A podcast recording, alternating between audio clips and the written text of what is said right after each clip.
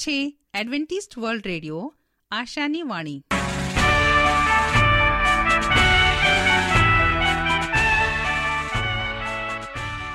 અમારા આજના પ્રસારણમાં તમારું હાર્દિક સ્વાગત છે.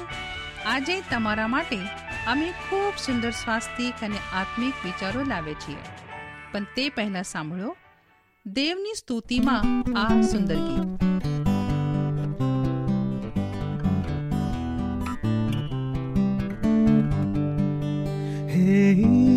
ઈસુ તુમારો હું પ્રીતિ કરું ને પાપો નામો સંદા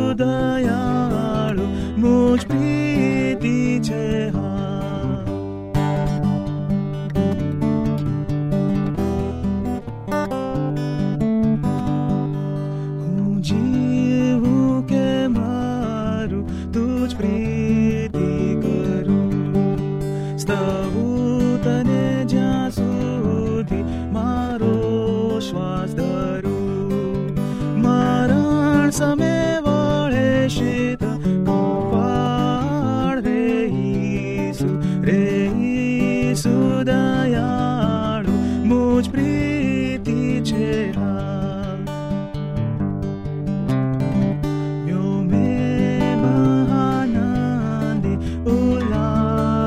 છે જ્યાં રહી સદા તેજસ્વી સ્વર્ગમાં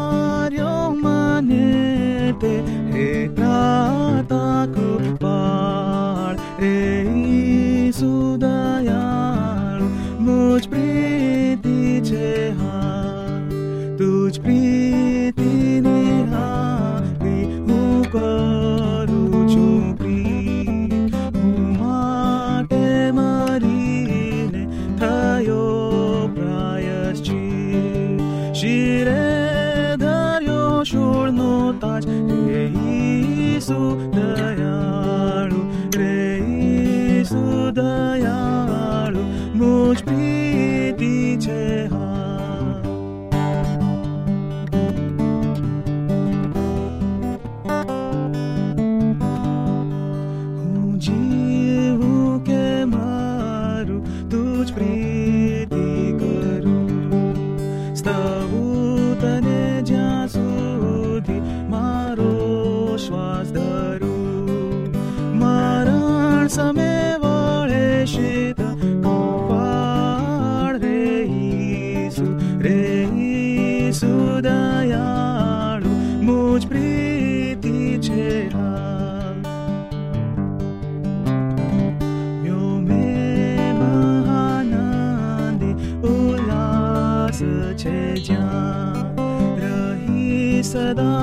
તેજસ્વી સ્વર્ગમાં ત્યાં સ્વર્ગીય ગીત ગાતા હું કહીશ તે કાર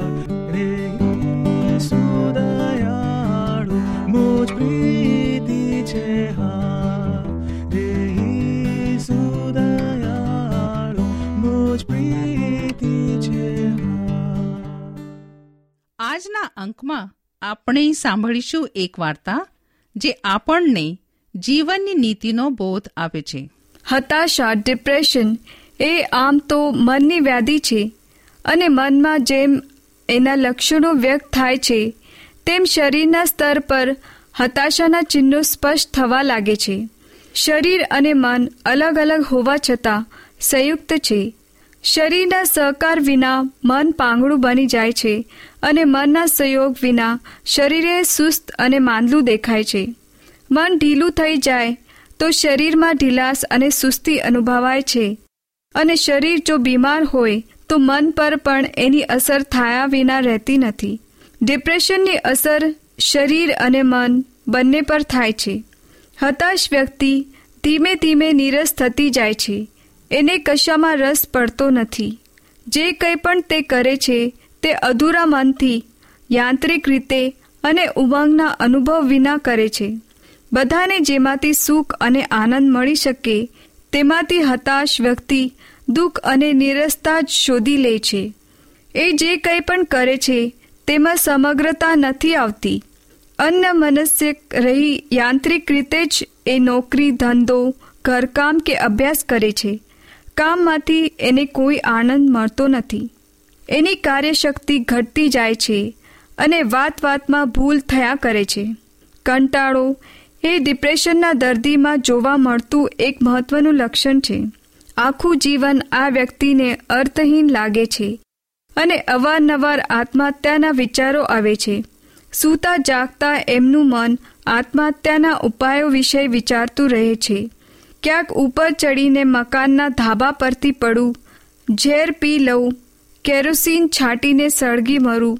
નદી તળાવમાં ઝંપલાવીને જીવન ટૂંકાવી દઉં. ટ્રેનના પાટા પર સૂઈ જઈને કપાઈ મરું. બસ આવા જ વિચારો એના મનનો કબજો લઈને ગુમરાતા રહે છે. કોઈ મને ચાહતું નથી.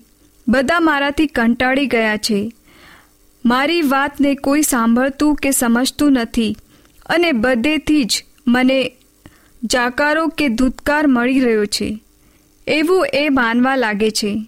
ધીમે ધીમે લઘુતા ગ્રંથિ કે હીનપણનો ભાવ પણ એના મનમાં ઉઠતો રહે છે. આત્મવિશ્વાસ કે સેલ્ફ કોન્ફિડન્સ ઘટતો જાય છે. પોતે કશું કરી શકે તેમ નથી. જ્યાં જાય ત્યાં પોતાને નિષ્ફળતા જ મળે છે. પોતાનું ભાગ્ય ફૂટેલું છે. આવા બધા વિચારો એના મનમાં કબજો લઈને બેસી જાય છે. વાસ્તવિક સ્થિતિનો સામનો કરવાની અને રોજબરોજની ઘટનાઓને સમજી સ્વીકારીને એમાંથી માર્ગ કાઢવાની એમની શક્તિ પણ ક્ષીણ થતી જાય છે. એનું મન સતત ગૂંચવાયા કરે છે. નિર્ણય શક્તિ ઘટી જાય છે અને પરિણામે કશી સૂઝ પડતી નથી. એમ માની મંજિલ આવે એ પહેલાં જ અધવચ્ચે બેસી જાય છે. ડિપ્રેશનના દર્દીને ઊંઘ પણ સરખી આવતી નથી. વિચારોનું ઘમાસાણ અને માનસિક આજંપો ચાલ્યા કરે છે. મન આવું થઈ ગયું હોય, હોવાથી નાની નાની બાબતમાં માઠું લાગી જાય છે. સહનશક્તિ ઘટી જવાથી કોઈ વાતને હળવાશથી લઈને ભૂલી જવાનું એના માટે મુશ્કેલ બની છે. ઊંઘની ટીકડી આપવામાં આવે તો દિવસ રાત સુસ્તી વધતી જાય છે. ઘેન જેવું રહેવાથી શરીર અને મન સ્ફૂર્તિના બદલે ઢીલાશનો અનુભવ કરે છે. કેમ કે ટીકડીના કારણે જે ઊંઘ આવે છે, તે સ્વાભાવિક ઊંઘ જેવી સ્ફૂર્તિદાયક નથી હોતી. ડિપ્રેશનના દર્દી મોટા ભાગે નકારાત્મક વિચારસરણી ધરાવતા હોય છે. સંસારમાં સુખ અને દુઃખ બંને છે. સારું અને નરસું સમાજમાં આ બંને પોતપોતાની રીતે ચાલ્યા કરે છે. જીવનનું પાત્ર અડધું ભરેલું અને અડધું ખાલી છે. સંપૂર્ણ સુખ, પરિપૂર્ણ શાંતિ કે પોતે ધારે છે, તે થાય એવી સ્થિતિ કોઈના જીવનમાં નથી હોતી. એકબીજા પર નિર્ભર રહીને જ આ સંસારનું ચક્ર ચાલે છે. અને આપણને અનુકૂળ પડે એ રીતે જ આપણી આસપાસના લોકો જીવે એવું શક્ય નથી. કેમ કે પ્રત્યેક વ્યક્તિને પરમાત્માએ આગવી અને અલગ બનાવી છે. દરેકને પોતાની વિચારસરણી, પોતપોતાની માન્યતા અને જીવનની એક અનોખી શૈલી મળેલી છે. દરેક વ્યક્તિ પોતાના પ્રકૃતિદત્ત સ્વભાવના કારણે એ રીતે જીવવા માટે મજબૂર છે. આથી નકારાત્મક વિચારસરણી ધરાવનાર ડિપ્રેશનના દર્દીને ખૂબ તકલીફ પડે છે, કેમ કે જે પોતાથી વિપરીત છે, તે જ એને દેખાય છે. એની નજર સદા જીવનના અડધા ખાલી ભાગ પર સ્થિર થાય છે. અભાવ, દુઃખ અને જે કંઈ નરસું છે, એ જ એને દેખાય છે. અને એ કારણે એની પીડા પણ વધતી જાય છે અને આ રીતે સામાન્ય લાગતી તકલીફ છેવટે શરીર અને મનના મહારોગનું રૂપ ધારણ કરે છે. કુટુંબમાં એકાદ વ્યક્તિની નકારાત્મક વિચારસરણી હોય તો આખો પરિવારને અસ્તવ્યસ્ત કરી ખિન્ન કરી શકે છે. પ્રભુનું વચન તે સત્ય અને શાંતિનો માર્ગ છે. આવો હવે આપણે પ્રભુના વચન ઉપર મનન કરીએ. પાપોની કબૂલાત દેવની આગળ કરવી જોઈએ. હું રાજુ ગાવિત આજનો ગુજરાતી ભાષામાં દેવનું વચન તમારા સુધી પહોંચાડનાર અને આજનું વચન સાંભળનાર દરેક ભાઈ બહેનો નાના મોટા બાળકો, વડીલો, હું સર્વનું ઈસુ ખ્રિસ્તના નામમાં આવકાર કરું છું. આજે આપણે શીખીએ દેવના વચનમાંથી કે મનુષ્યો દેવની આગળ જન્મથી જ પાપી છે અને કોઈ પણ વ્યક્તિ ન્યાય નથી. સગળાએ પાપ કર્યું છે. પણ મનુષ્યએ દેવની આગળ પોતાના પાપો હંમેશા માટે કબૂલ કરવા અને પાપોની ક્ષમા મેળવવી જોઈએ. આજે આપણે દેવના વચનમાંથી વાંચીએ લુક તેનો અઢારમો અધ્યાય અને દસથી ચૌદ સુધી. ત્યાં લખવામાં આવ્યો છે કે મનુષ્યો જન્મથી જ પાપી છે અને તેમના જીવનની અંદર તેઓ હંમેશા પાપ કરે છે. કોઈ પણ વ્યક્તિ ન્યાય નથી, સગળાએ પાપ કર્યો છે અને આ પાપો દેવની આગળ મનુષ્યએ કબૂલાત કરવા જોઈએ અને પોતાના પાપોની ક્ષમા મનુષ્યએ દેવની પાસેથી મેળવવી જોઈએ. એ દરેક મનુષ્યની ફરજ છે. લોક તેનો અઢારમો અધ્યાય અને દસથી ચૌદ સુધીમાં આપણને જોવા મળે છે કે બે માણસો દેવના મંદિરમાં પ્રાર્થના કરવા જાય છે. મનુષ્ય તરીકે આપણે બધા દેવના મંદિરમાં પ્રાર્થના કરવા માટે જોઈએ છીએ જે સમય આપણને મળે છે, એ સમયમાં આપણે આપણો હૃદય, જીવન અને આપણા જીવનમાં થયેલા પાપો આપણે દેવના આગળ કબૂલાત માટે આપણે જઈએ છીએ. અને ત્યાં જોવા મળે છે, બે મનુષ્યો એટલે બે વ્યક્તિઓ જ નહીં, પણ બે વિચારના અલગ અલગ વ્યક્તિઓ હતા. અને પહેલાં જે વ્યક્તિએ પ્રાર્થના કરી હતી, તેની પ્રાર્થના ફક્ત અભિમાન તથા તેના પોતાના માટે હતી. સરકામણીની પ્રાર્થના તે કરે છે, મારા જીવનમાં મેં કોઈ બાબતો મેળવી છે. મારા જીવનમાં મેં કઈ રીતે ચાલ્યો છે અને મારા જીવનમાં હું કેવી રીતે પ્રાર્થના કરું છું અને મારા જીવનમાં કોઈ દૃષ્ટિથી હું જીવો છું, એ પ્રાર્થના તેના જીવનમાં હતી. અને તે વ્યક્તિ દેવના મંદિરમાં પ્રાર્થનાની અંદર પોતાના મિલકતનો દસમો ભાગ કેવી રીતે આપે છે અને પરમેશ્વરની આગળ તે ઉપાસ રહીને કઈ રીતે પ્રાર્થના કરે છે?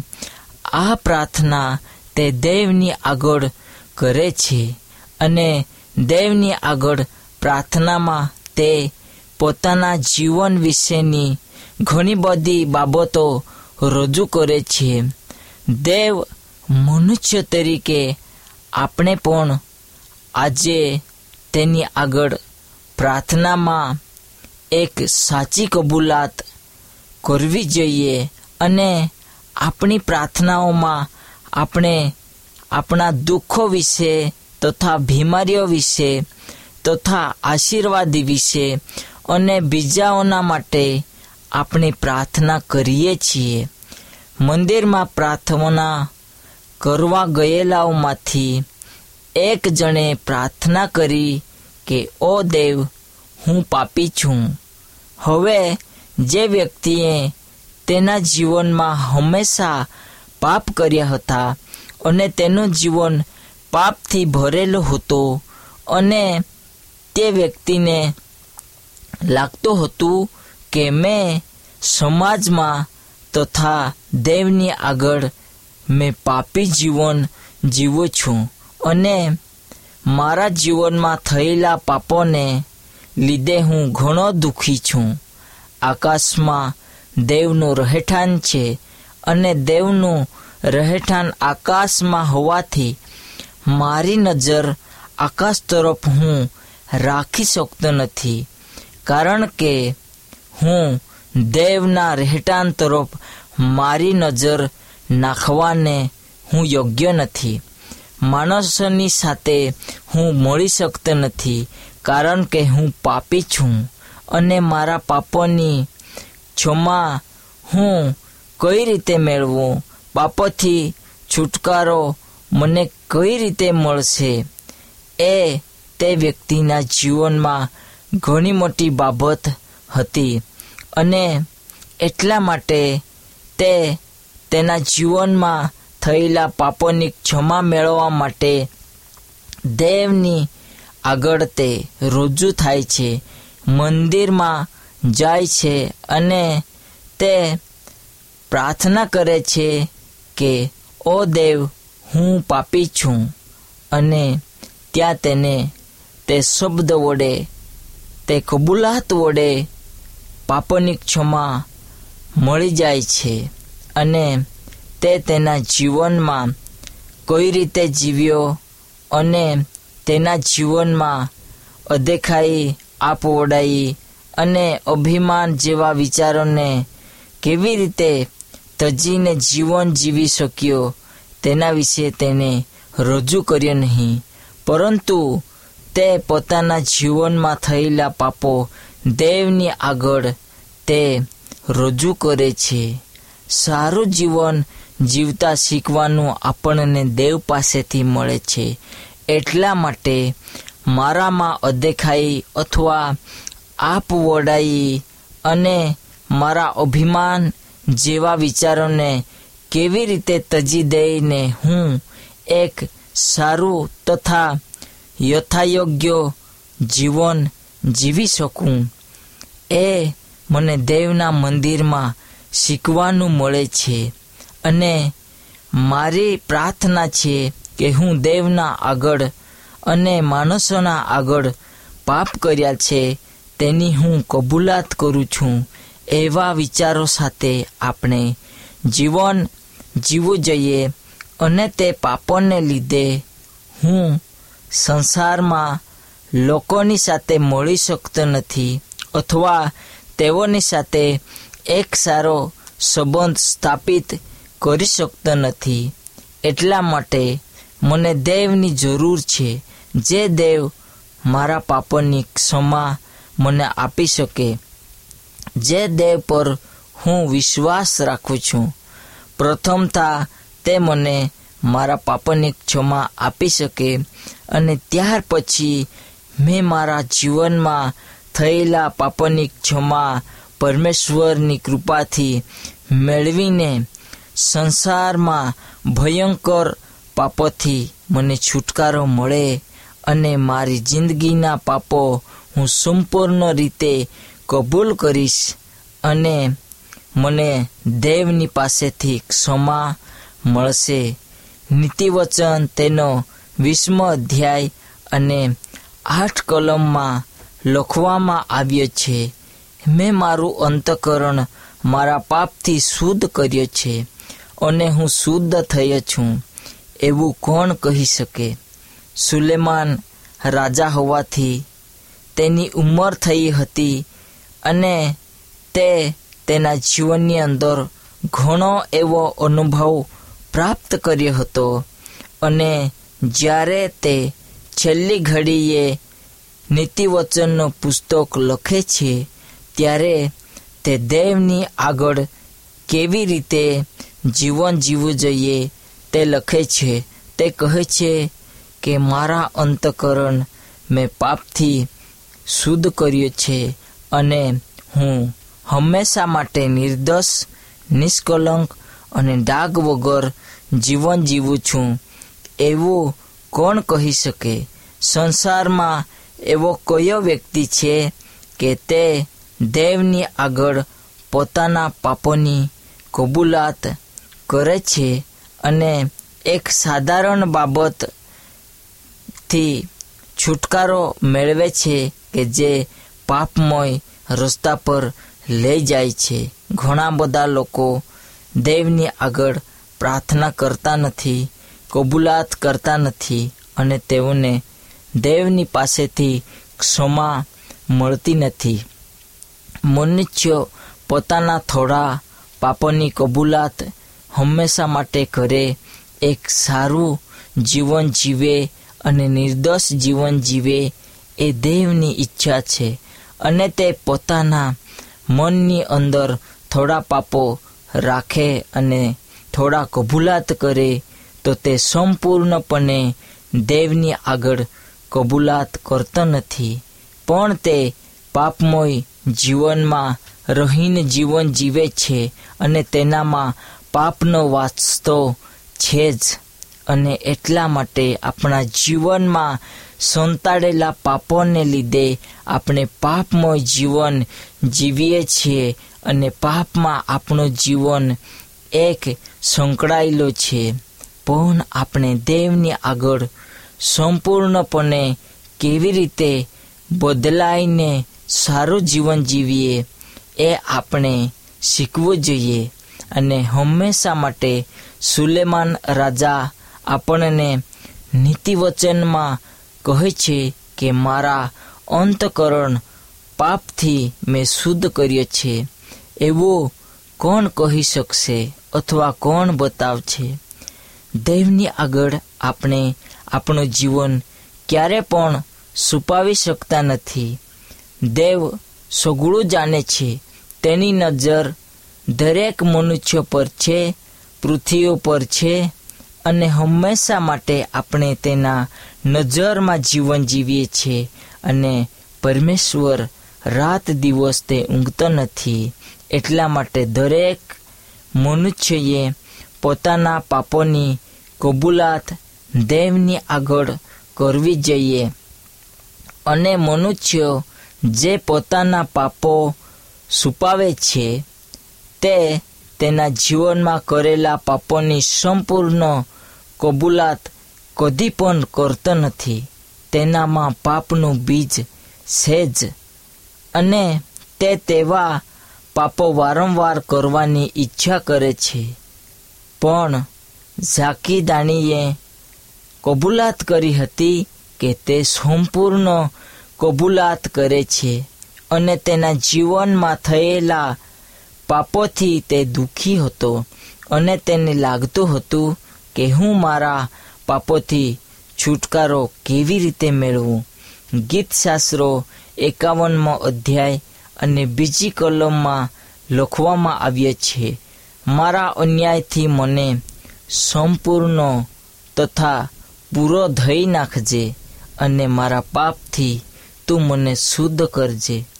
અહીંયા દાઉદ રાજાના શબ્દો આપણને એકવાર નહીં, પણ સમજાય ત્યાં સુધી આપણે વાંચીએ. દાઉદ રાજા પાપની કબૂલાત કરે છે અને કહે છે કે, મને મારા પાપથી સંપૂર્ણપણે ધઈ નાખજે. જ્યારે મનુષ્ય કોઈ પણ વસ્તુ ધવે છે, ત્યારે તે સંપૂર્ણ અને વ્યવસ્થિત ધઈ નાખે છે. તે કપડાં હોય કે વાસણ હોય કે કોઈ પણ ચીજ વસ્તુ હોય, પરંતુ તેને ચોકસાઈથી તે ધોઈ નાખે છે અને કોશિશ કરે છે. પણ પાપોની કબૂલાત અથવા અંતકરણમાં રહેલા પાપો તેના હૃદયમાં રહેલા પાપો તે હટથી અથવા શબ્દથી તે જે કરે છે તે કબૂલાત કરી શકતા નથી. પણ આપણે સંપૂર્ણ વિચારથી, હૃદયથી, અંતકરણથી દેવની આગળ આપણે કબૂલાત કરવી જોઈએ. દાણીએ પ્રાર્થના કરી કે મારા પાપની ક્ષમા પ્રભુ તમે મને આપી દો. ત્યારે ત્યાં તેને સંપૂર્ણ પાપમય જીવન બદલવાની ઈચ્છા વ્યક્ત કરી હતી અને તેનો નિશ્ચય હતો કે તે એક સારું અને યથાપિત જીવન જીવે અને તેનામાં ખરેખર તેવા સારા કબૂલાતપણાના વિચાર હતા. તેને ક્ષમા મેળવી મનુષ્ય તરીકે આપણે આપણા જીવનમાં થયેલા પાપોની ક્ષમા મેળવવા પહેલાં જીભ, શબ્દો, હૃદય અને અવયવો થાકી થયેલા પાપોની ક્ષમા મેળવવી જરૂરી છે અને હંમેશા દેવની આગળ એક સાચી કબૂલાત કરવી અને તે શબ્દની કિંમત, તે શબ્દનું એક સારું ફળ આપણને મળે કે જેથી કરીને આપણે નિર્દોષ, નિષ્કલંક અને ડાઘ વગર જીવન જીવી શકીએ. તો આજનું વચન આપણે શીખ્યા કે મનુષ્ય તરીકે આપણે સગળાએ પાપ કર્યું છે. મનુષ્ય માત્ર ભૂલનો પાત્ર છે. એવી પરિસ્થિતિમાં આપણે રહીએ છીએ તો આપણા પાપો દેવની આગોડા કબૂલાત કરીએ અને દેવ તેની ક્ષમા આપે. આ સમયે આપણે પ્રાર્થના કરીએ. પવિત્ર મહાન દયાળુ ઈશ્વર પિતા આજનો દિવસ અને સમય બદલ પ્રભુ, તમારો આભાર માનીએ. વીતેલા દિવસમાં, સંકટમય દિવસમાં દુઃખી અને પ્રભુ હતાશ ભર્યા જીવનમાં પ્રભુ તે અમને સંભાળ્યા અને આજનો દિવસ જે અમે શીખીએ પ્રભુ, આ વચન પ્રમાણે અમારા પગલાં હોઈ શકે એવું તમે થવા દો. પ્રાર્થના ઈસુ પ્રભુ, તમારા મધુર અને પવિત્ર એવા નામમાં માગીએ. આમેન. સરનામું હજી એક વાર સાંભળો લેશો. Adventist world radio, post box number એક ચાર ચાર છે, સેલેસબરી પાર્ક, પુણે ચાર એક એક શૂન્ય ત્રણ સાત. આ સાથે અમારો આજનો કાર્યક્રમ અહીં જ સમાપ્ત થાય છે. ફરી મળીશું આજ સમયે, આજ મીટર બેન્ડ પર. ત્યાર સુધી પ્રભુ તમારી સાથે રહે.